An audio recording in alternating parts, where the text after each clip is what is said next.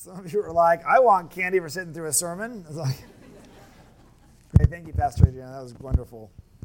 Um, by the way, I did see uh, that if you are bored, there are um, little notes. Uh, they say ages three or seven. So if you're over three or seven and get bored, there's some notes in the back. The color, it can be very, the most exciting having all the sermon time would be great to get some going on there. Yesterday, uh, I had the privilege, you know, we have great technology in the world today. One of the, you know, some things that we do in our culture make me not, I'm not a fan of them. Some things are absolute miracles. There's this absolute miracle, and I'm not sure if it's a global culture or am I popping? Is that me? Am I? All right. Okay. Uh, I'll try to be very still. One of the things about American culture that I love, and I'm not sure it's a global issue, is I go into my house and I find all the junk and crap that I own and I put it on my driveway. People come, strangers come by and pay me to take it away. It is a genius. Uh, it's called the garage sale. So if you're in the mood sometimes, put crap on your front yard and people come pay to take it away, it might work. You gotta have a lot of folks doing it together, so it's more fun. So we had our big garage sale yesterday, and uh, those are always interesting times about bartering over, you know, is this a nickel or a quarter or how much for this? I don't care. Just take it away. Just, just go away. Um, today we're gonna um, think about Luke. Our text is Luke 9, 51. Um, but before I get there, there are kind of two main ideas, and Pastor Adriana kind of started us here. Um, first of all, is this how important is it to learn from others' mistakes they made? And the second part of our lesson is what indeed is the cost of discipleship? Now, let me ask you this. Uh, I'm going to put you in two categories, right? Um, if there was a pot of boiling water on the stove, and I told you, don't put your hand in there, it will burn you. How many of you were the child who decided, I think Peterson is crazy, I'm putting my hands in the water? Funny bubbles look great, okay? All right, three of you are honest, there are more, maybe five. Now, um, so the rest of you are assuming I told you not, you wouldn't do it, correct? Just follow others, okay? All right. Um, it's amazing in following the leader when we choose to follow the leader and who we choose to follow right? Um, so here's the interesting question. Um, and is it easier to be a leader or a follower? Let's just do a, a survey question. Is it easier to be the leader? Raise your hand. Okay, all right. Okay, easier to be a follower? Raise your hand. Okay, and some of you with your kids are still asleep. It's okay. It's easier to be sitting there. Um, it can be hard both ways, right? In some regard, the leader kind of decide what's going to happen. Um, but when we're the follower, remembering can be hard, but also you have to come up with anything. So I turn it off, it'd be easier. Yeah. Okay, well, I don't really need this. It's always pretend anyway. I'll try that. Okay. Hey, is that better? No more popping. All right, very good. Um, to be a leader uh, can be challenging. You got to navigate a path. You have to know where we're going, uh, and so it takes kind of uh, thoughtfulness. Um, and being a leader, and you know, leader's hard, but being a follower is hard. Like, what are the instructions? Um, so it can be challenging both ways. Um, but sometimes some of us uh, don't always learn from the mistakes of others. Um, sometimes some of you, like the boiling water, looks kind of fun. The bubbles look exciting. Um, and we navigate a path that's hard to offer. So, Luke 9, and we'll get to the end of the chapter, is a powerful chapter full of lots of things. And the question of Luke 9 is this Are we invited? we are invited to learn from the mistakes of others. Um, and, and, again, I think there's some line, someone made it up, that um, it's not that you're stupid when you do something wrong, um, but when you keep doing the same thing over and over again, I think the results to change, right? So here's the invitation. So let's kind of walk through, open your Bibles again in Luke 9, kind of walk through the very beginning to get to our text today, because our context always matters. So in the, the first 17 verses, um, Christ begins to send out the 12. So again, they had their early seminars. They got really excited. He sends the 12 out to drive out demons, to cure diseases, help bring about the kingdom. And it's important that we see the disciples, and kind of this is one of the places they get it right, are doing pretty well. It's important you see they're not simply here to make individual lives better. Again, it was really important to see in that first century, even today, that when with a, with a demon cast out or someone healed, That was a declaration that God's kingdom was coming. But this is a really important idea we don't always catch. We come to the Lord in prayer, asking God to do things for us. It is not only to make our lives simpler. It's as we are being healed, God says, well, then you can you then go and help others along the way. See, sometimes we just want our own personal healing and then go back to a life of just worrying about ourselves. But in the Gospels, over and over again, in fact, one of my favorite texts is the blind Bartimaeus in uh, chapter in Gospel of Mark, where he's healed of blindness, but then he goes and follows Jesus, who's on his way to Jerusalem to be killed. And so, again, sometimes, again, I wonder if we just want Christianity to come kind of quick fix, fix our current problem. You know, we'll follow until our problem is solved. We go do lead our own lives. But the invitation is this what does it mean to follow Christ all the way? So things are going pretty well. But if you look at those instructions in the beginning of chapter 9, they're kind of leave things behind. Forget the GPS, forget the cell phone, um, to trust God. What did we do before GPS? How'd you get around? The maps is exciting. You turn the wrong way, no one would tell you. You just kept driving the wrong direction. But now GPS says, um, uh, turn, please turn ahead. Um, have you ever had to live in a place in your life? And here's the challenge for us this morning where you've had to really trust God. Now, I'm sure many of you had places in your life that were very difficult or hard. You could tell stories. Um, the reality is, right now, it is likely, you know, we as humans live more comfortable lives right now than the entire human race to this point. So, congratulations, you've made it. Now, not all of you have had super easy lives, and we're not saying your life right now is super easy. Um, but the reality is this, and the blessings God gives are wonderful, but the invitation is this sometimes it's hard for us who have most of our needs met to live by faith. So the question is this What does it mean for you to live by faith today? What does it mean to have to trust and really rely upon God? And the reality is, you might have several things in your life today, um, whether there are concerns about your work or your health or relationships or other things. But one of the challenges when we get very self sufficient lives, and I love being self sufficient, is to say, God, what does it mean that I'm really going to trust you today? And do I, I live in areas that are so comfortable and safe, I actually give God no place to move or to work? Um, I came to, I grew up in Seattle. I came to NNC at the time uh, to go to college, and I met my um, then now wife. Um, and, and I told her, hey, by the way, God's called me to ministry. Hooray! Isn't that fun? She was like, well, okay, I guess. So here we go. Um, so we moved to uh, Kansas City before cell phones and before um, we had MapQuest. Was a little in between thing, right? The internet wasn't really invented yet. It was almost being invented. I think I can't remember. Um, but we had a big like, atlas, right? And Al, you pull it out like, like, every map, and you kind of drive it. And um, we were heading out to Kansas City, and I think even still now, for us who were both largely raised in the Northwest, kind of driving out to Kansas City, we didn't know many people. Um, and many of you, I know, especially those of you in the military, had to deploy in lots of places and go to new towns and have to make new friends and navigate new places. But for us, our simple move as 20 nothings was launching out to Kansas City and trusting God. And it was nerve wracking. We didn't have any jobs. Um, I was going to go to school but how we were going to eat, where we were going to live, all those things to kind of figure out along the way.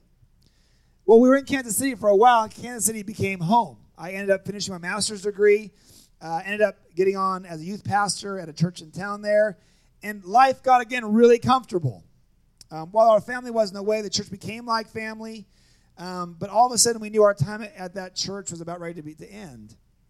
And so we were praying. Um, I decided, hey, let's try this PhD thing. That sounds fun. And so uh, we, we applied some places and got in a few places, and we ended up heading to Chicago.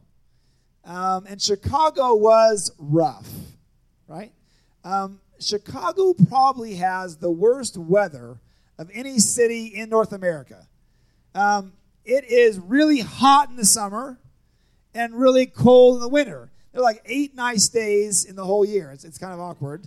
Um, but again, we had got to a really comfortable place in Kansas City. It became home, and all of a sudden, going to Chicago, we knew literally nobody. Um, again, we kind of bought a house, didn't have any jobs, and we're kind of figuring things out. Some of you have done this many times.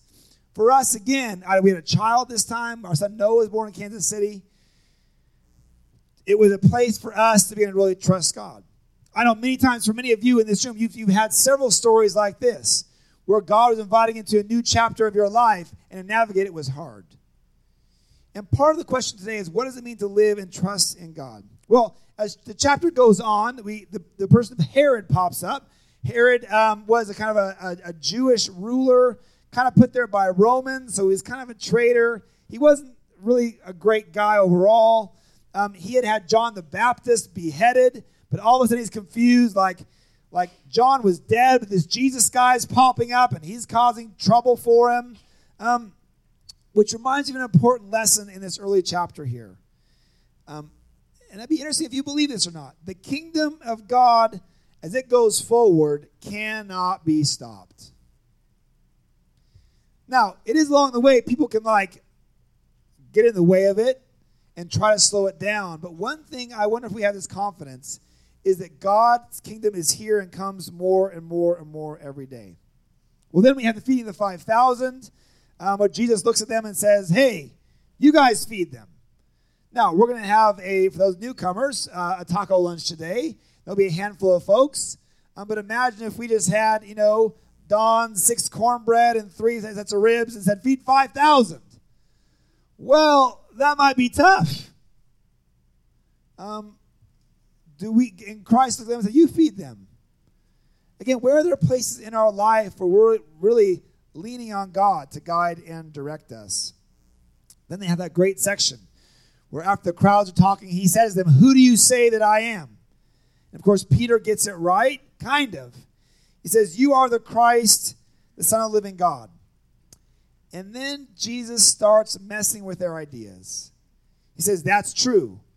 But then begins, I think, in these kind of sections here, kind of times when Jesus tells them, by the way, I'm going to die and suffer many things. That great passage of um, the cost of discipleship to find your life, you'll lose it, and to lose it is find it. The transfiguration in Luke, Luke 9 is a powerful chapter where literally Christ is transfi- transcends um, and transfigured, and, and Elijah and Moses are there, connecting the law and the prophets. Um, but then Jesus says again, by the way, I am going to die. Now, again, the disciples, you know, um, that makes them nervous. But it's important we hear they're not only nervous about that because of what that meant for Christ, but especially in some of the Gospels, Peter actually rebukes Jesus. You ever tried that before, rebuking Jesus? Good luck with that. Um, and Peter says to him, You won't do this. So actually, Jesus rebukes Peter and says, and, and, and, and Matthew and Mark, Satan, get behind me. He became an adversary. And the reality is, Peter was not only worried about Jesus, Peter was also worried about who? Peter, right? And so, again, to be this disciple of Christ meant often you kill those connected to him. Well, then we have this kind of major transition that happens right in our text today.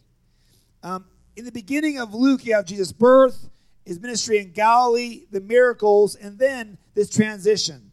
The text will say he turned his face towards Jerusalem.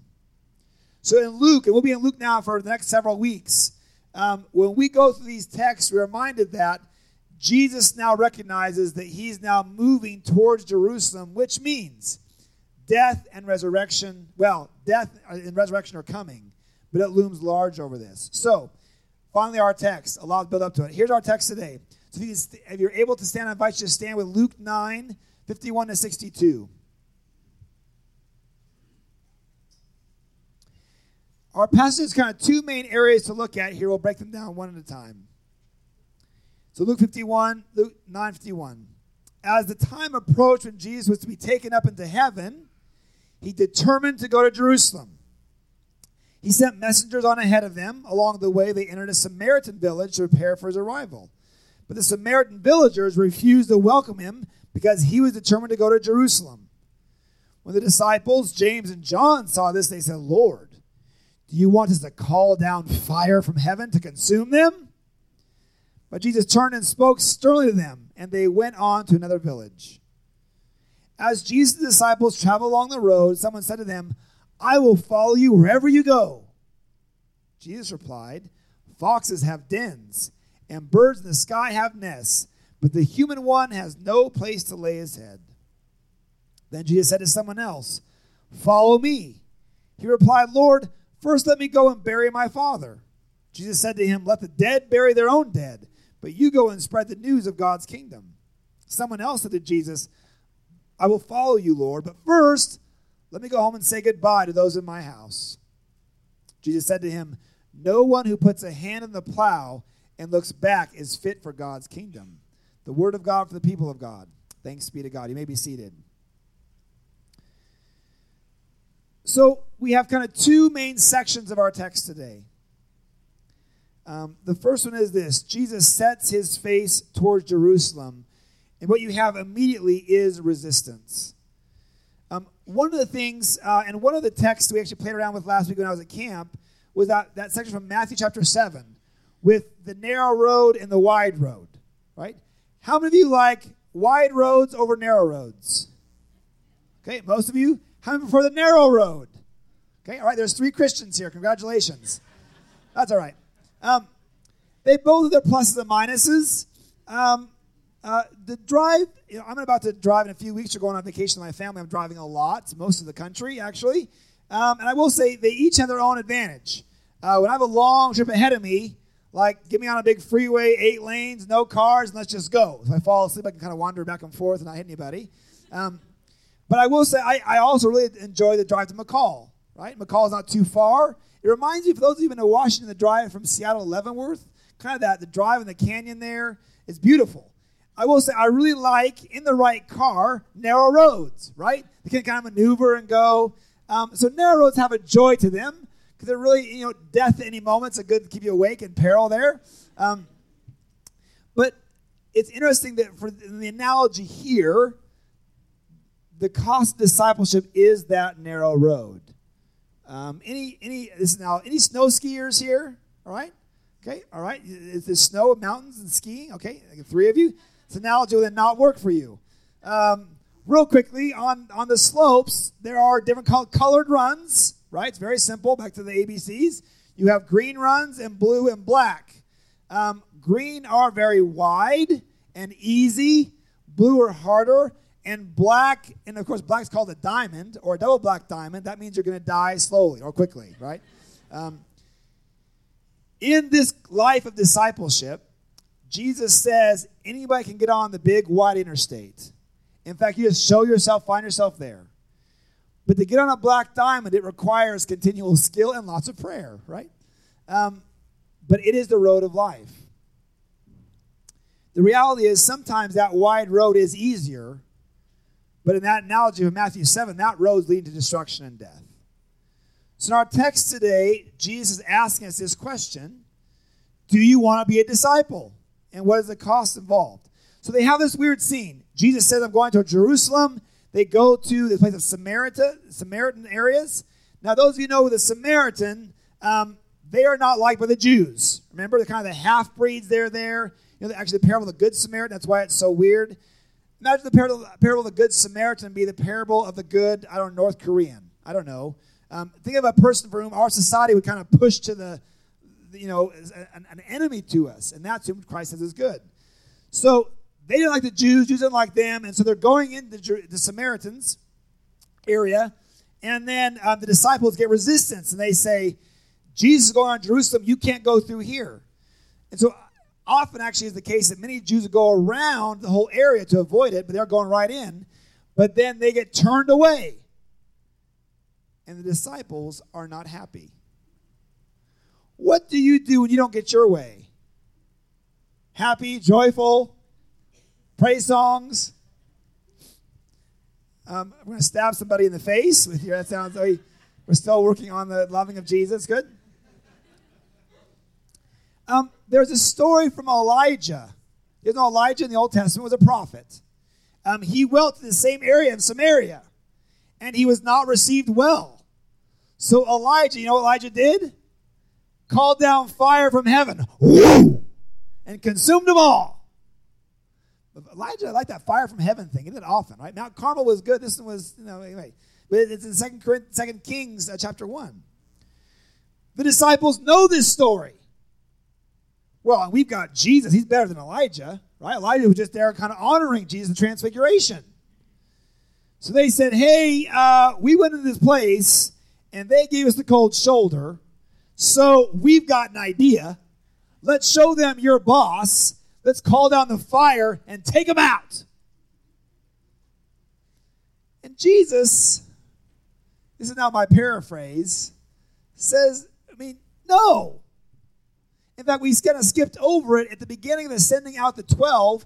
One of the things he says in verse 5, I believe, is if you go to a place and are rejected, you don't call down fire and burn them up to hell. You kind of should take the dust off your feet, right? A, symbolic thing of saying you tried to be care for us, but in hospitality, in when you're being inhospitable, we're just going to move on to the next place. What's curious about this way of being a disciple is God's all about reconciliation and not the use of a vengeful violence. It is curious in Luke, this story of the Good Samaritan uh, is the story Christ tells. In John 4, you have this great, powerful scene of Jesus and the woman at the well at Samar- in, in, in the Samaritan village there.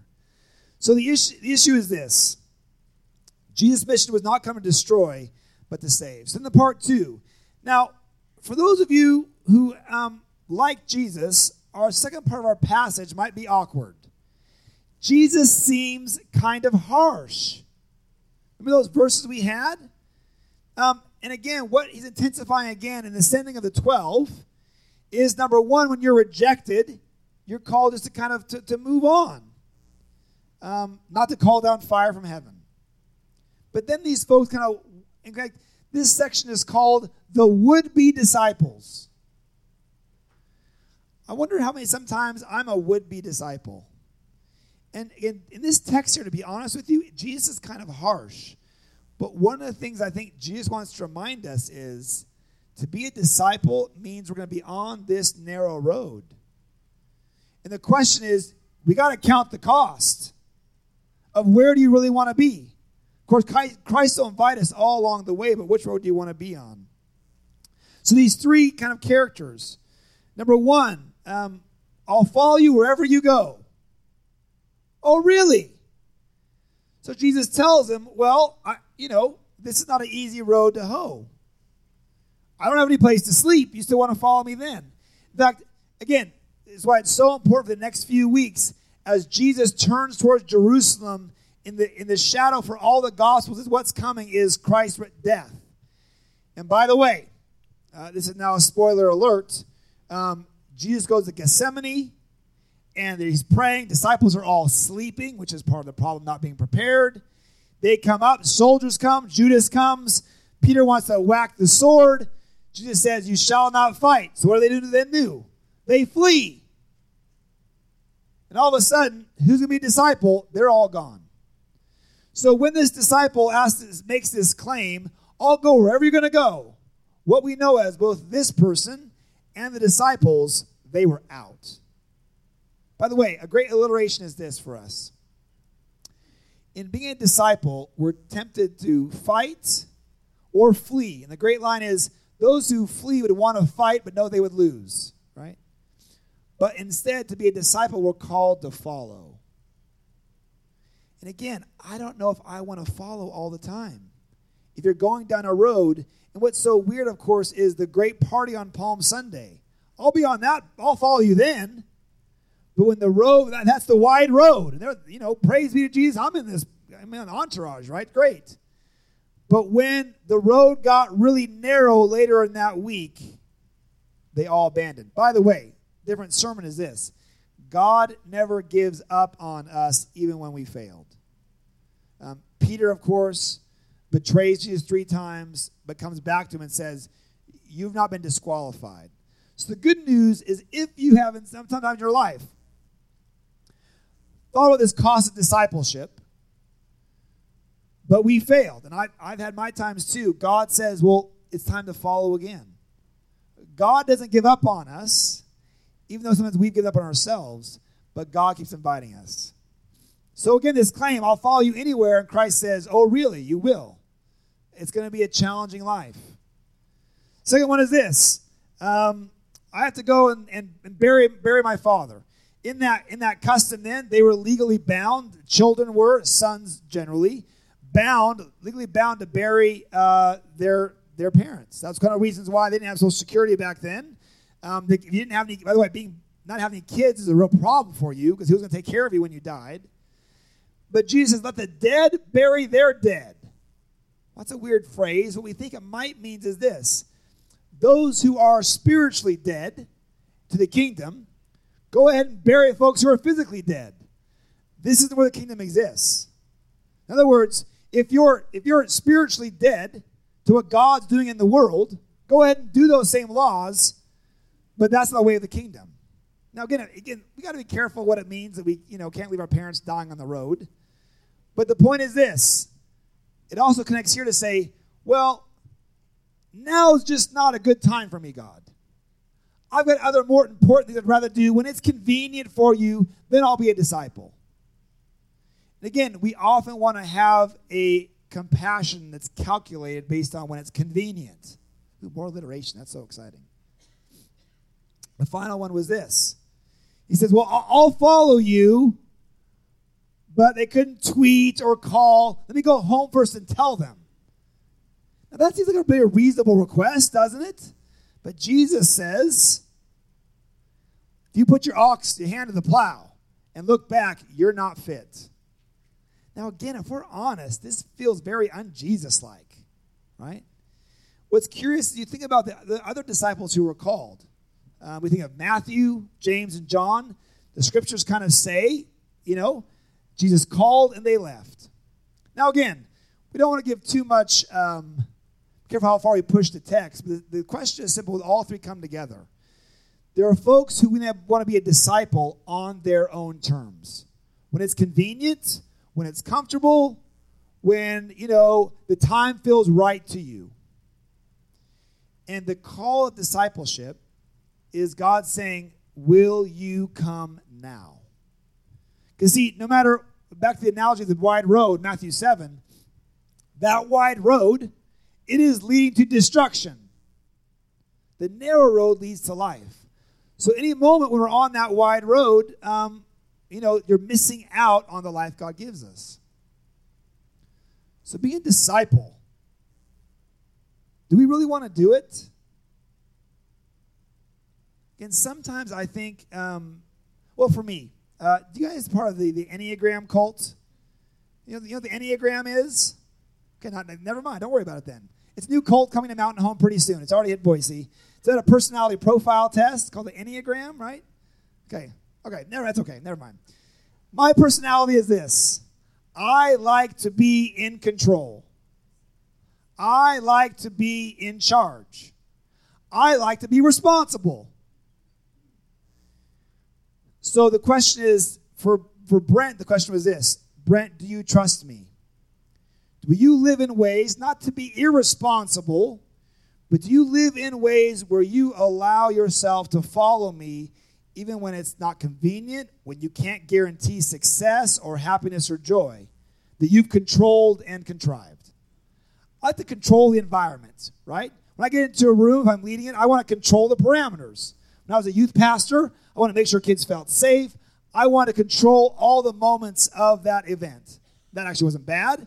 But in life, too often, I want to do the same thing with God and say, God, I want to control, the, the I want to have make sure there's fun today, ice cream before I go to bed, and make sure we're good to go. So, our text, which is kind of tough today, to be honest, Jesus says, Do you want to be a disciple? He wants you to, but here's the thing that be careful. To be a true disciple is not just to add on on the side. It is to consume all of who and what you are about. That's the invitation. What does that mean for us today? What does that mean for us to be a disciple at that level of costliness? It is the road to life, um, but to be honest with you, sometimes I think we've had a Christianity that was kind of watered down. We're not looking for a fight. We're not looking to be, but we want a Christianity that just works on our own terms. What I've learned is this um, uh, God will keep loving and pursuing us, but when I've tried to navigate or manipulate my own life, things have not gone well at the end. Today, the good news is this this is a hard word, right? Um, the Gospels, um, it's life giving, but it's hard to hear. I, I, fail sometimes to live into that cost of discipleship. But the good news is, God says, even today, I want to help you do it. We'll celebrate in a few moments the Lord's Supper, communion. In the Lord's Supper, it's a meal that Christ first instituted with his disciples. I think several meals, to be honest, in the Gospels could be considered Eucharistic. By the way, Lord's Supper, Eucharist, communion, all the same thing. Jesus takes the Passover meal and transforms it. But it's a meal, first of all, it says this um, it's not just simply bread and juice, although our bread is gluten free for those of you who have that issue, so don't worry about that. You can partake. Um, it says, I am offering my life to you to help you on that road. Because the reality is this I can't, you can't be a disciple on our own power and strength. But God's grace and God's strength can help us. God's Spirit can empower us. We then do it together and encourage each other when it's not fun and the black diamond is hard and the road is narrow and it's we don't like it because it's so difficult. God says you can do it. Don't settle what's for easy and convenient. Real life is found in what's costly. To have compassion for that neighbor or that coworker or that boss. To love that person who is very hard to love. The Lord's Supper is a meal that God can help us do it. And also in this meal, we do it together. As all meals are, it's a, a meal that kind of brings us together as the church. Um, to literally, the body of Christ is remembered. But as it's a meal of healing, this meal then also invites us to go out and to be Christ's body and blood in the world.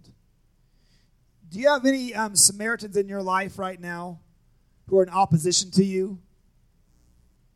Are you tempted, like the disciples, to call down the fire? Right? Um, who are the people in your life who are in opposition to you? Who are the folks in your life who are hurting and broken on the, on the sidelines? And again, let me tell you this you can't, I can't, we can't do it on our own strength. We're going to fail. But if we want to invite, be invited on this great road to life, God will help us do it. If we want to experience that joy and that hope. So, with this meal, I'll invite you to come. In the Church of the Nazarene, this is a meal for those who are baptized to renew your covenant of baptism. But also, if you're not baptized, any person here who's wanting more of God's love and God's grace and God's strength, wanting more of God's forgiveness in your life, this meal is also open to you. So I'm going to pray a prayer of blessing. I'll invite the servers to come forward, give you a few more instructions at this time.